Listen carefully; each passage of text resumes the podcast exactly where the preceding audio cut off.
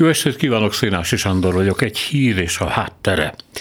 Egy orosz oligarha, egy óriási tech korábbi tulajdonosa, Alexander Mamut, aki az Ukrajna elleni invázió után szinte azonnal elhagyta Oroszországot, bejelentette, hogy liberális szellemi médiavállalkozást alapít. Ezt a Medusa nevű független orosz hírportál írta meg. Azt is írják, hogy Mamut jó orosz akar lenni, le akarja mosni a putyini szégyent a hazájáról, már persze annyira, amennyire tudja, ezért érintkezésbe lép a nyugaton tartózkodó orosz ellenzék képviselőivel, és megbeszéli velük, mi az, amit ő, meg a többi jó oroszok tehetnek ezügyben. Ha az ember Almamut eddig életútját leköveti, szilárd meggyőződése lehet, hogy az emberi történelemnek az a felfogása, amely az civilizáció körforgásának láttatja, egyéni léptékben is jogosult lehet, hiszen Mamut már járt ott, ahova most készül.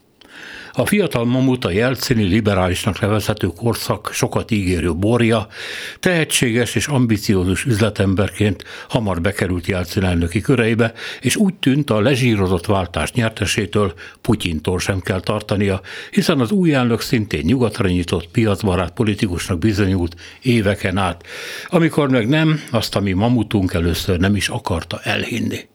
Így hogy 2012-ben a liberalizmus szellemében és még az előző év hatása alatt Mamut még habozás nélkül engedélyezett egy Putyinról és Medvegyevről írt szatirikus verseskönyvet. A parlamenti választások elcsalása őt is fölháborította, ugyanis ő is a kirobbanó tömegdemonstrációk mellé állt.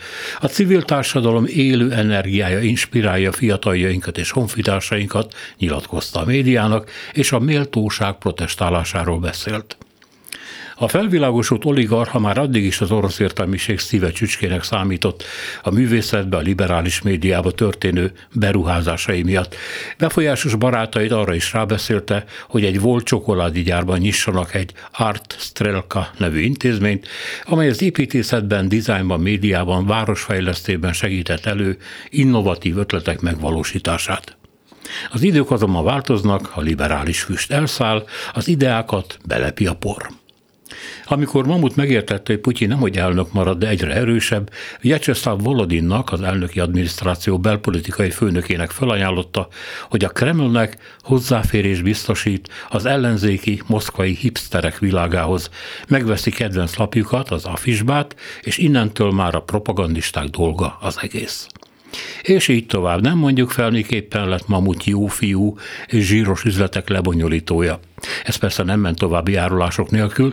2013-ban például, amikor a moszkvai főpolgármester választások előtt egy perccel nevezett ki az általa tulajdonolt gazéta.ru híroldal élére valakit a putyinista médiából, mert nagy volt a tét, a most börtönben ülő Alexander Navalnyi 27%-ra jött föl, és félő volt, hogy a második fordulóra készteti Putyin jelöltjét.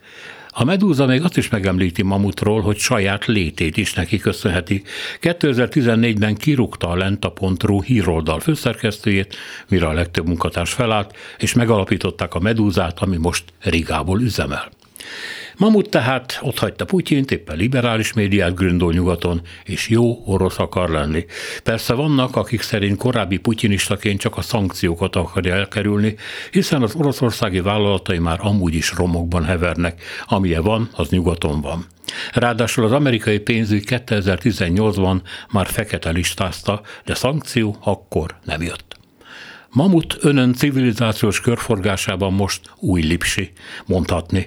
Tegnapi önmagához képest tehát fejen áll.